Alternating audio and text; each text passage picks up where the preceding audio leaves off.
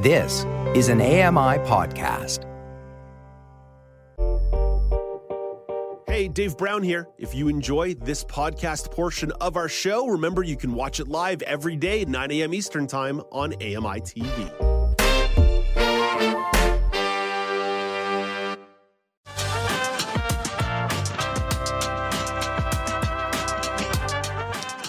Welcome back. It's now with Dave Brown on AMI. There's all kinds of technology in the world to make other technology more inclusive and accessible.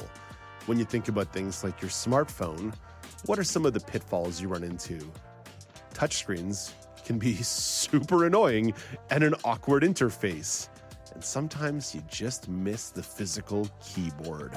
So let's learn about the Hable One with one of its co founders. Freek van Welsenis, who joins us from the Netherlands. Hey, Freek, thank you for making time for us this morning. We're grateful.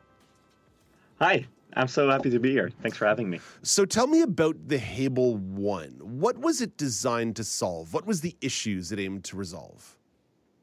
Yeah, so the Hable One is really there to make it easy to use your smartphone if you have a visual impairment.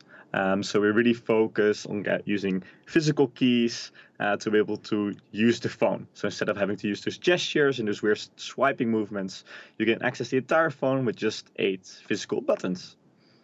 Tell me a bit about the device. How big is it? What does it look like? Can you describe it a little bit for me? Yeah, so it's around the size of an iPhone. Actually, I have it in my hands, um, and it's around the same size. And I put my hands around it, so I hold it in like a horizontal mode, and my fingers would actually automatically fall on the buttons. So I have one side with eight buttons. There are six buttons that represent the braille grid, and then two more navigation or function keys. Uh, and that allows me together to control the entire phone. It's black uh, with white uh, buttons, kind of has this modern, futuristic feel, and it really looks a little bit like a remote controller for the phone.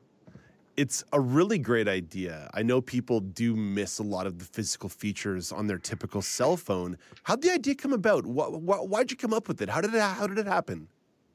Yeah, so uh, I'm not alone in Hable right now with 12 people, but my co-founder, Ayushman, he originally came up with the idea.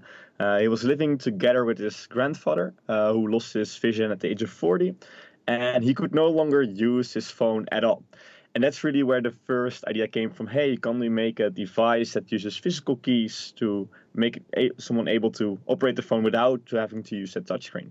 Um, and over time we've i think tested with over a thousand people a hundred prototypes and finally came to a design that really was super simple and intuitive uh, and that's yeah that's where we are right now and that's what we created you, you mentioned all those consultations how valuable was that for you guys through the development process it was crucial. So uh, when we started off, we kind of sat within our own four walls, uh, as I like to say. We thought we had the best idea ourselves. We would work on the product, but very soon we realized that you have to go out there and you have to get as much feedback as you can. And at the start, it can be a little bit painful. We learned that the things we were doing uh, were not helping at all, were not useful at all. So the more we got out, the more we actually interacted with people that would eventually use it, the better the products became. And we still use it philosophy. So actually, still, whenever you have a Hable, you get software updates every three to four months that are quite substantial. So that really add a lot of new features and those are decided by our users. We really,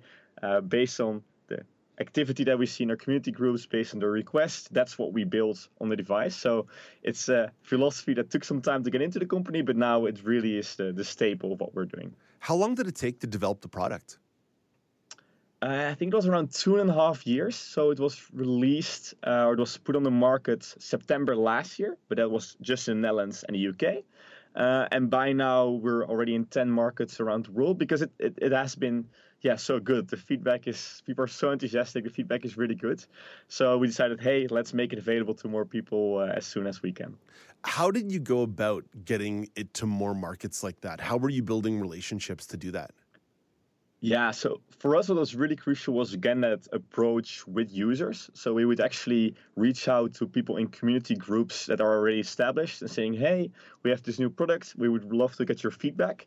And we would just send products, uh, demo products uh, in a market, and we'd ask people, hey, what do you think? And where would you get it? And then they would actually start promoting the product themselves because they were so happy using it. So it's really a yeah, really custom, customer centric, really user centric kind of approach that we used. And that's something we're still doing. It's really being promoted by our users to our users. How are you and your colleagues feeling about that growth that you've experienced in the last year? Yeah, it's it's really great. I mean, we're still a very young team. Uh, I'm only 25 years old. My co-founder is 28. We have a team of people all in their 20s, and that's super exciting because they're really fast in adopting to new roles and kind of changing the way we work and that's something that we need because we're we're learning so much like every week week in week out that we have to keep changing and i think that's also the fun uh, if I look at our product team, like how fast they have to do updates and really major updates in the software and how well they're doing, I think it's just fantastic and really proud of that. You mentioned that there's a lot of young people that you're working with, a lot of enthusiasm trying to address these issues. I'm curious what the landscape is like. Do you find yourself collaborating with other people and meeting other developers and other designers and getting a sense of what the accessibility technology landscape looks like with maybe a, a new generation of developers like yourself on the forefront? Yeah, actually, I think it's a really, really exciting domain, uh, so to say, because there's a lot of people that are, everyone is really willing to collaborate. So whenever we reach out to other companies or uh, maybe uh, companies that might be a competitor to us, they're all very open in working together, collaborating, sharing their knowledge. And I think that's super exciting. And then from our end, we have a lot of people that have a technical background, so they can really combine what they see as the newest technology and really put it into our market and say, hey, how can it be useful for people with a visual impairment? How can we use this to make uh, technology a bit more equal so everyone can use it? And I think that combination of working with people in this domain that are super open to work together and that kind of technical background that we have, it, it, that works perfectly together. And it really helps us, yeah, scale so fast. Freek, it's a really good idea that you and your colleagues came up with. And I'm really glad to see that it's growing and that people are finding a great use case for it. Where should they go learn more about the Hable One keyboard? Yeah, the best way right now to learn more about the keyboard is just on our website, which is at imhable.com. There you find all the information, videos about how it works, a lot of testimonials of our current users, and also where you can uh, buy or test the product if you want to. So all the information is on our website, imhable.com. Freek, we're so grateful for your time today. Please, please stay in touch. And as you guys uh, put out new products or new ideas, bring them to the show, and we'd love to chat with you. Thank you so much, Dave. It was really great to be here. That's Freek van Welsenis, the co founder of Hable One, joining us from the Netherlands. Hey, Dave Brown here. If you enjoy this podcast portion of our show, remember you can watch it live every day at 9 a.m. Eastern Time on AMI TV. Join us weekly for The Pulse with host Joeita Gupta, who brings us closer to issues impacting the disability community across Canada. Watch The Pulse on YouTube or listen wherever you download your AMI podcasts.